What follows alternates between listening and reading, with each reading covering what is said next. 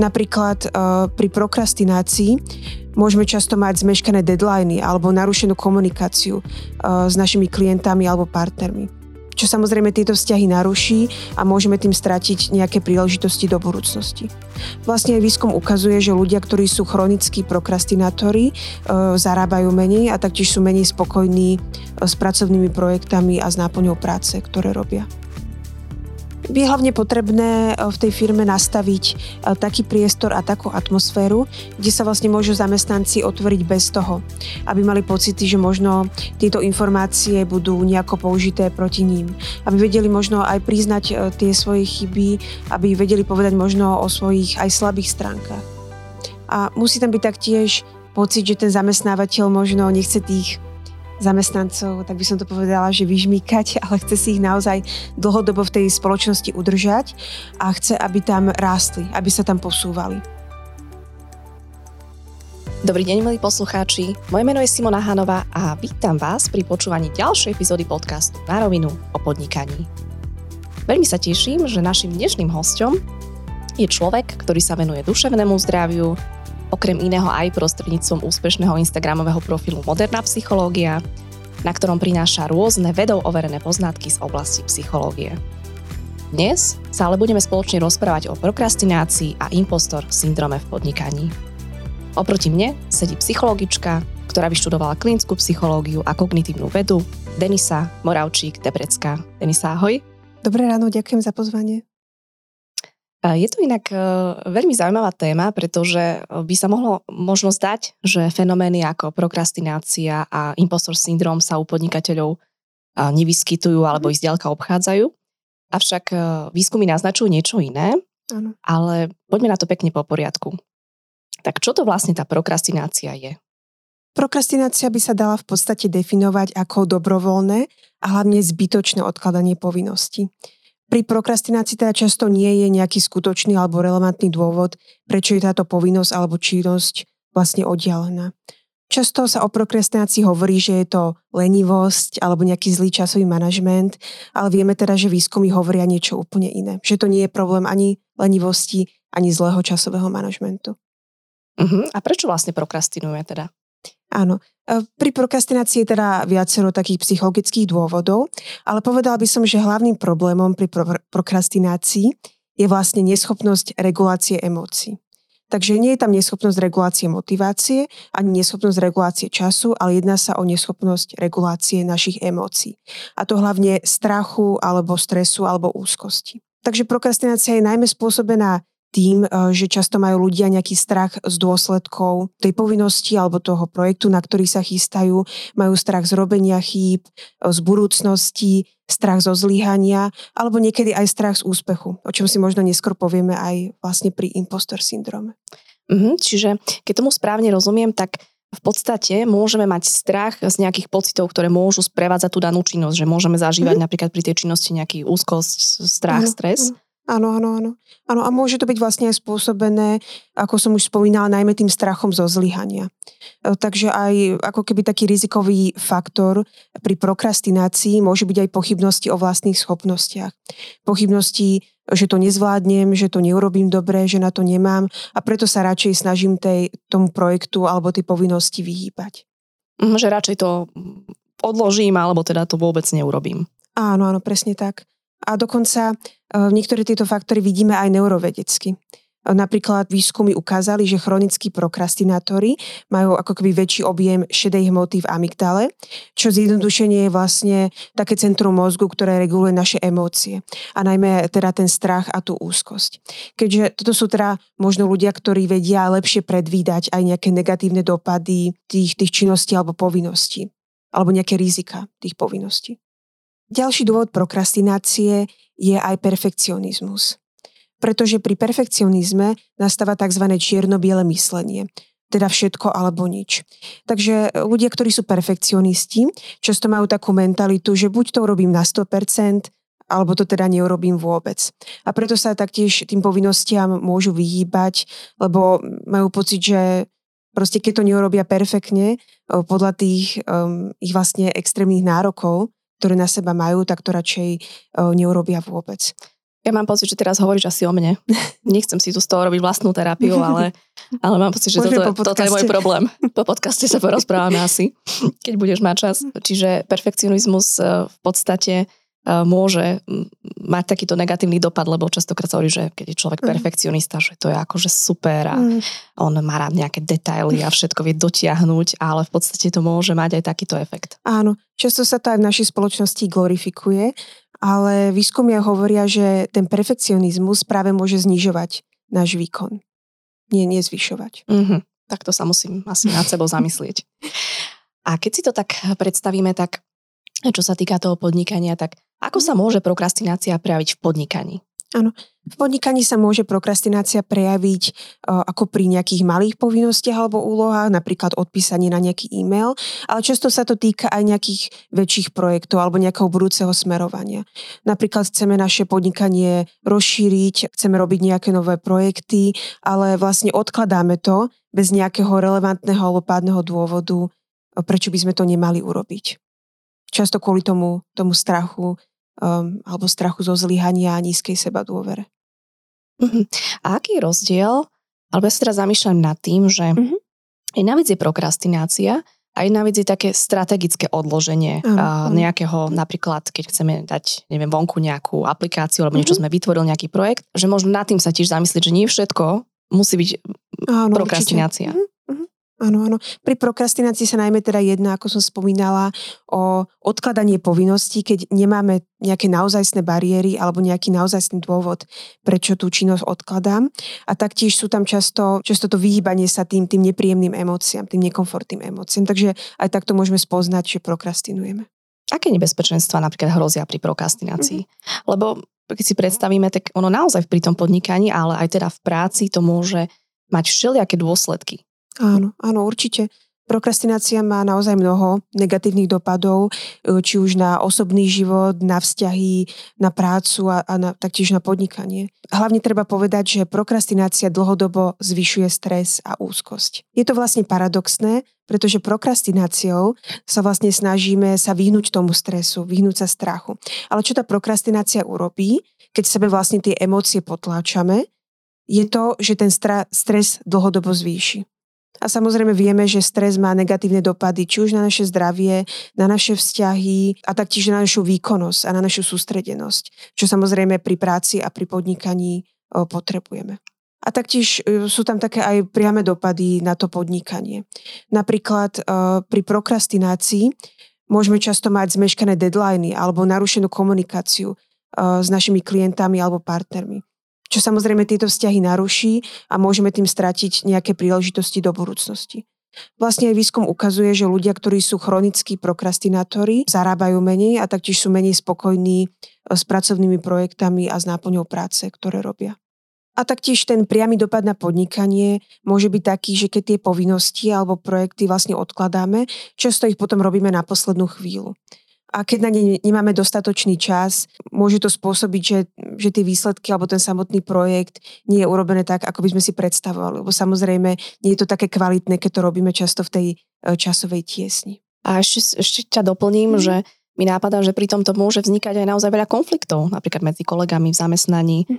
že teda keď ja niečo robím a neodkladám to a verím tomu, že ma môže nahnevať, hej, že keď ten druhý no, niečo posúva a potom mm-hmm. sa kvôli tomu nestíha, celé je to také chaotické. Áno, no, lebo to prokrastináciou vlastne potom ovplyvňujeme aj to naše, naše okolie.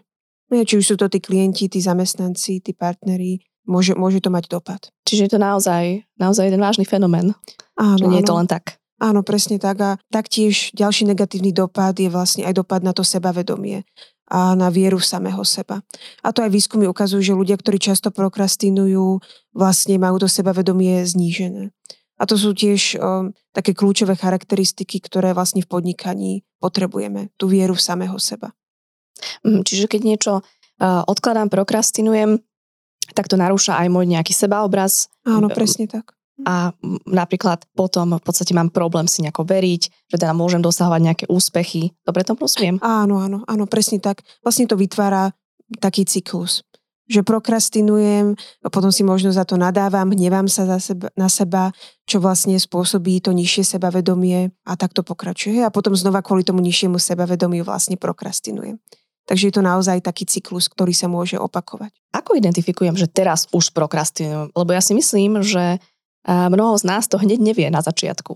Až kým sa mm-hmm. nestane z toho nejaký obrovský prúser, hej? Mm-hmm. Že teda už naozaj niečo totálne tak odložím, hej, že to má nejaké dôsledky vážnejšie.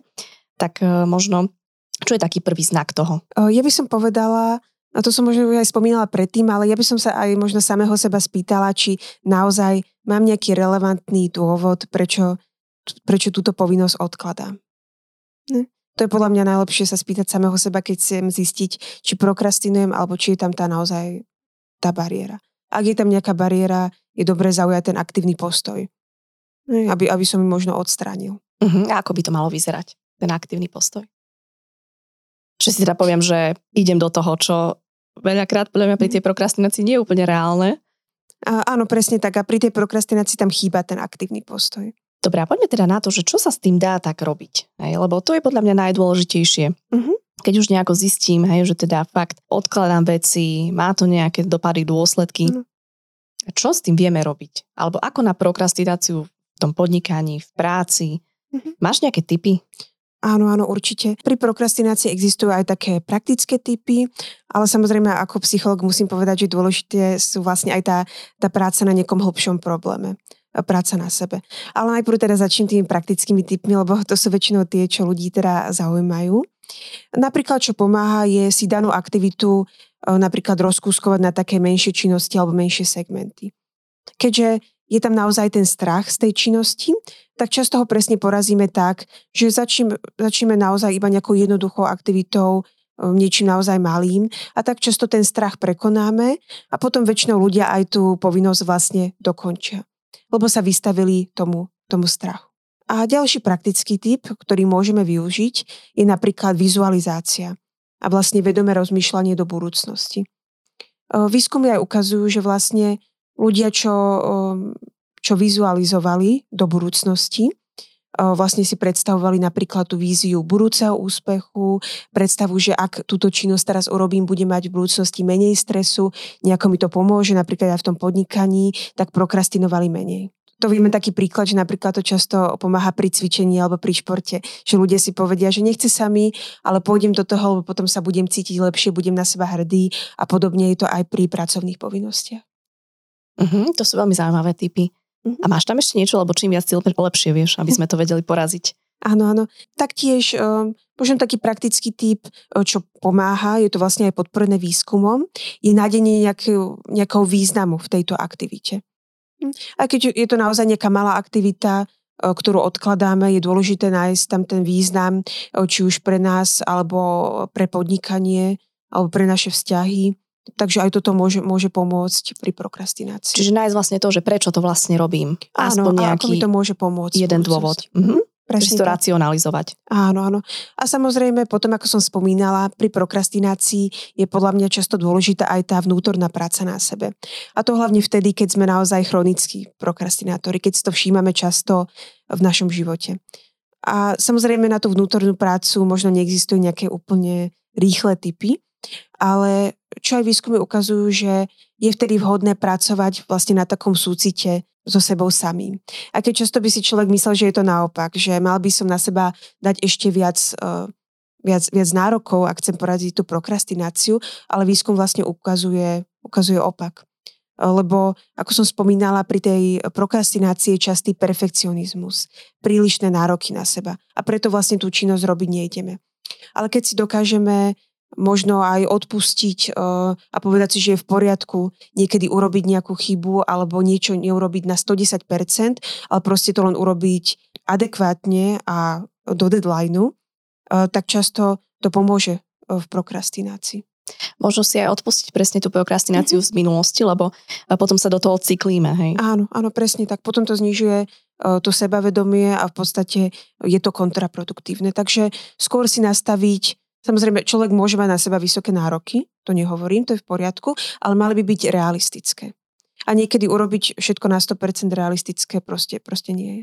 Ešte mi tak napadá, že, že naozaj trošku sa sledovať a vnímať a dopriať si naozaj aj dostatok odpočinku, mm-hmm. aby som mal naozaj jednoducho nejakú silu, aby som sa vedel koncentrovať, sústrediť, aby som veci nemusel potom posúvať, že som totálne unavený, vyčerpaný, neviem čo ďalej, som úplne v chaose.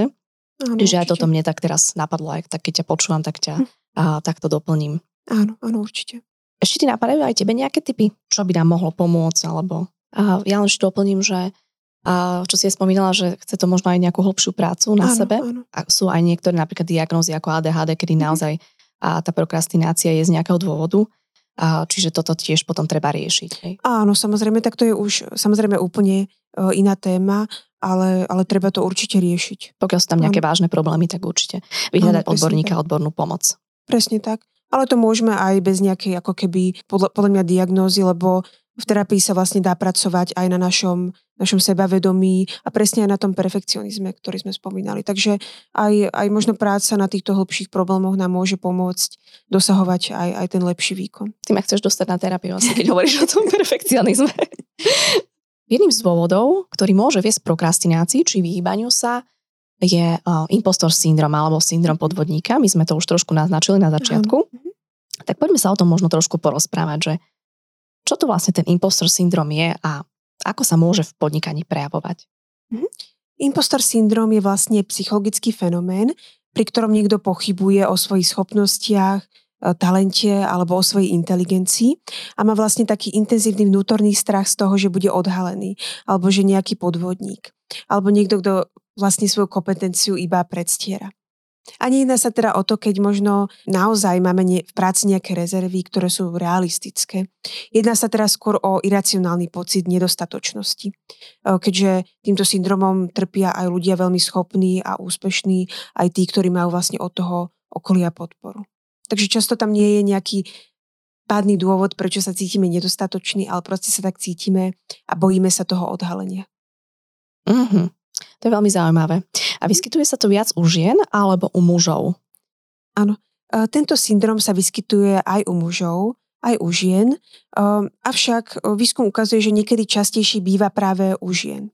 A najmä u tých, čo pracujú v niektorých odvetviach, ktoré sú možno typicky považované za mužské.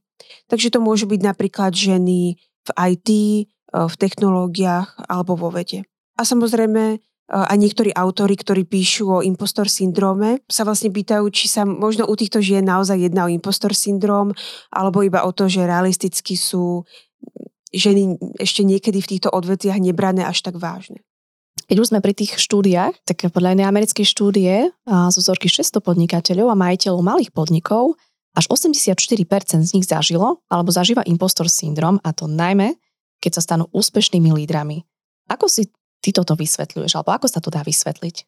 Áno, no, presne som to čítala tiež, že u podnikateľov je tento syndrom veľmi častý.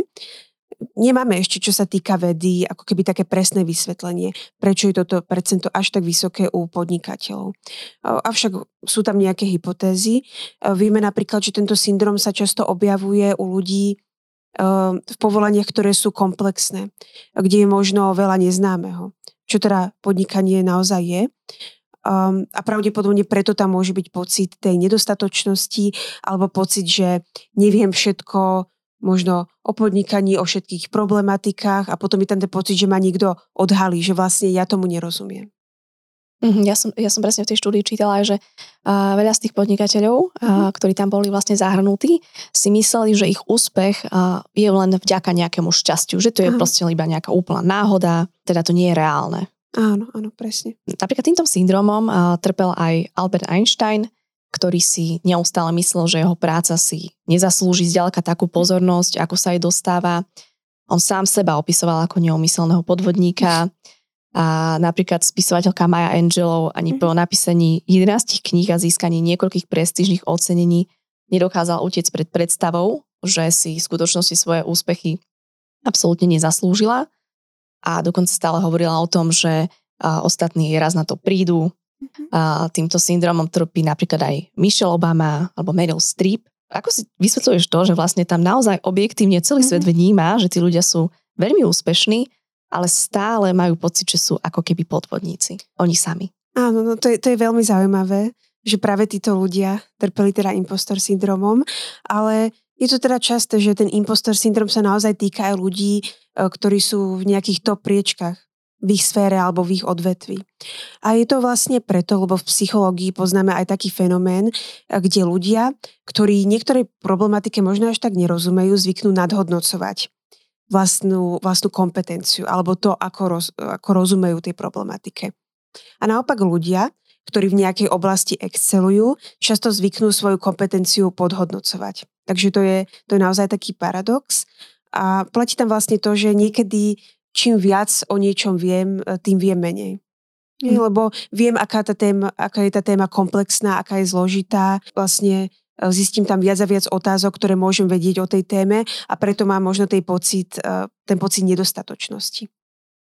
A rovnako by som rada povedala, že tak ako je ťažké zvládať neúspech pre veľa ľudí, pre mnoho ľudí je ťažké zvládať úspech.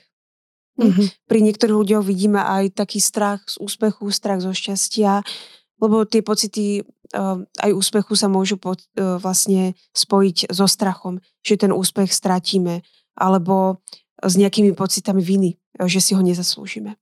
Takže možno toto sú také dva dôvody, prečo sa to naozaj vyskytuje u ľudí, u ktorých si celý svet myslí, um, že, že sú úspešní. Mm-hmm, to je veľmi zaujímavé. Mm-hmm. Čiže treba sa naučiť zvládať nielen neúspech, ale teda aj úspech. Áno, a na tom tak. pracovať. A ako teda môžeme impostor zvládnuť, alebo ako ho môžeme prekonať, čo môžeme vlastne s tým robiť? Mm-hmm. Okrem vyhľadania nejakého odborníka, ktorý nám s tým môže pomôcť. Áno. Ako si my sami môžeme nejako pomôcť? V prvom rade by som povedala, že vždy musíme svoje myšlienky a svoje presvedčenia spýtovať. To aj vždy hovorím ľuďom, že je potrebné si uvedomiť, že naše myšlienky nie sú fakty. Naše myšlienky sú subjektívne, sú vlastne len nejakými domnienkami, ktoré sú možno ovplyvnené našou minulosťou, často našou náladou, proste ako, ako sme vstali a nemusia nutne reflektovať tú realitu. Takže napríklad, ak ja si myslím, že som nedostatočný, neinteligentný alebo netalentovaný, to nemusí znamenať, že to tak naozaj je. Takže môžeme si tam urobiť aj také cvičenie, že keď máme túto myšlienku tej nedostatočnosti, naozaj sa spýtať samého seba, aké fakty túto myšlienku podporujú a potom akú, aké ju naozaj nepodporujú. Lebo tam často zistíme, že aj keď sa rozprávam s ľuďmi, že oni tam nemajú žiadne fakty, prečo sa cítia nedostatoční. Okrem možno nejakých malých chýb alebo zlíhaní. Ale keď sa pozrieme na ten ich život, tak naozaj tam majú mnohé úspechy, ktoré si možno ani neuvedomujú. Takže možno aj pozrieť sa na svoju prácu, na seba z takého, takého väčšieho, možno objektívnejšieho pohľadu. A podobne ako pri prokrastinácii, aj impostor syndrom môže byť spojený práve s perfekcionizmom. Takže je dobré taktiež kultivovať si také odpustenie a súcit k samému sebe. Presne ako som hovorila pri tej prokrastinácii. A nemať na seba možno tiež tie nerealistické nároky. Čiže opäť sme sa dostali k tomu, že je to veľmi prepojené a že naozaj ten perfekcionizmus nám môže brániť naozaj v rôznych veciach. Áno. A máš ešte nejaké typy, čo môžeme robiť? Lebo to je veľmi zaujímavé, čo hovoríš. Ako si vlastne prerámcovať tie myšlienky, ako sa na to pozrieť možno z nejakého objektívnejšieho pohľadu, ako keby možno z nejakého vrtuľníka. Lenže to je niekedy veľmi náročná práca. Áno, áno, určite. Tak v prvom rade je aj dôležité identifikovať tie presvedčenia, ktoré v sebe nosíme a ktoré sú v nás zakorenené. Čo sa týka toho perfekcionizmu, to sú často presvedčenia, presne to všetko alebo nič, to čierno-biele myslenie. Ak to neviem urobiť perfektne, nemal by som to urobiť vôbec. Alebo napríklad um, aj také perfekcionistické presvedčenie, ktoré má veľa ľudí, je každý ma musí mať rád. Mm-hmm. Takže naozaj také nereálne nároky, či už na seba, na svoju prácu, na svoje vzťahy. A tieto je dobré možno v sebe aj tak identifikovať a potom sa naozaj spýtať samého seba, či sú pravdivé, možno aj od koho som ich prebral, lebo často sú to presvedčenia, ktoré preberáme od svojho okolia. A taktiež najmä dobre sa spýtať otázku, či majú pre nás nejaký benefit. Že či nám tie presvedčenia v práci a v živote pomáhajú, alebo práve naopak a potom ich zmeniť tak, aby pre nás benefit mali. A čo môže urobiť napríklad firma alebo, alebo zamestnávateľ, alebo keď som podnikateľ. Lebo keď sa tu tak o tom rozprávame, aj naozaj tie výskumy potvrdzujú, že téma prokrastinácie, ale impostor syndromu sa naozaj vyskytuje u podnikateľov, zamestnancov. Tak ako nastaviť vo firme prostredie tak, aby ľudia hovorili možno aj o tomto, aby to nebolo nejaké tabu, Lebo viem si predstaviť, že pri tom tlaku na výkon sú, sú témy mm. ako prokrastinácia, impostor syndrom, niečo také, čo sa mm. o tom teda nehovorí veľmi. Áno, áno. Je hlavne potrebné v tej firme nastaviť taký priestor a takú atmosféru, kde sa vlastne môžu zamestnanci otvoriť bez toho, aby mali pocity, že možno tieto informácie budú nejako použité proti ním. Aby vedeli možno aj priznať tie svoje chyby, aby vedeli povedať možno o svojich aj slabých stránkach. A musí tam byť taktiež pocit, že ten zamestnávateľ možno nechce tých zamestnancov, tak by som to povedala, že vyžmýkať, ale chce si ich naozaj dlhodobo v tej spoločnosti udržať a chce, aby tam rástli, aby sa tam posúvali. A k tomu patrí často aj robenie tých chýb a možno aj tie pocity nedostatočnej kompetencie. Čiže základ je o tom teda nejako hovoriť, otvoriť tú tému, mm. aby teda naozaj sa ľudia cítili nejako slobodne, že teda presne robiť tie chyby je, je v poriadku mm. a že dá sa na tom pracovať. A nie je to niečo, za čo by sme sa mali hanbiť. Áno, presne tak, lebo v konečnom dôsledku to môže výkon tých zamestnancov zlepšiť. Ja si myslím, že to bola výborná bodka na záver, ale uh, ja mám ešte takú jednu uh, rubriku tradičnú. Uh, máš nejaký záverečný odkaz pre našich poslucháčov? Mala by som možno odkaz, čo sa týka toho perfekcionizmu a nárokov na seba. A povedala by som, že je dobre si uvedomiť, že robiť chyby je v poriadku, dať si priestor na robenie chýb a dávať si nároky, ktoré sú síce možno vysoké, ale sú realistické a vieme ich dosiahnuť. Lebo tak vlastne touto cestou vieme aj zvýšiť e, svoj výkon, či už v práci, podnikaní, alebo možno aj v osobnom živote. Naším dnešným hosťom bola dnes psychologička Denisa Moravčík-Debrecká. Denisa, ďakujem, že si prijala naše pozvanie, že si tu dnes bola. Ďakujem za pozvanie. A ďakujem aj spoločnosti ProSite, vďaka ktorej môžeme tvoriť pre vás tento podcast. Ak sa vám táto epizóda páčila, neváhajte nás stieľať, lajkovať alebo čokoľvek vám len napadne. Počujeme sa opäť o dva týždne. Do počutia!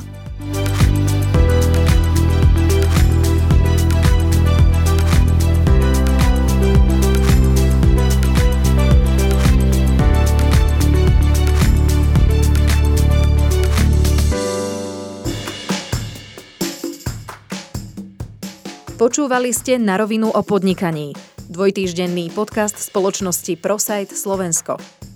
Podcast Na rovinu o podnikaní nájdete vo vašich mobilných podcastových aplikáciách alebo na streamovacej službe Spotify, ale aj na webe w w w bodka narovinu bodka online.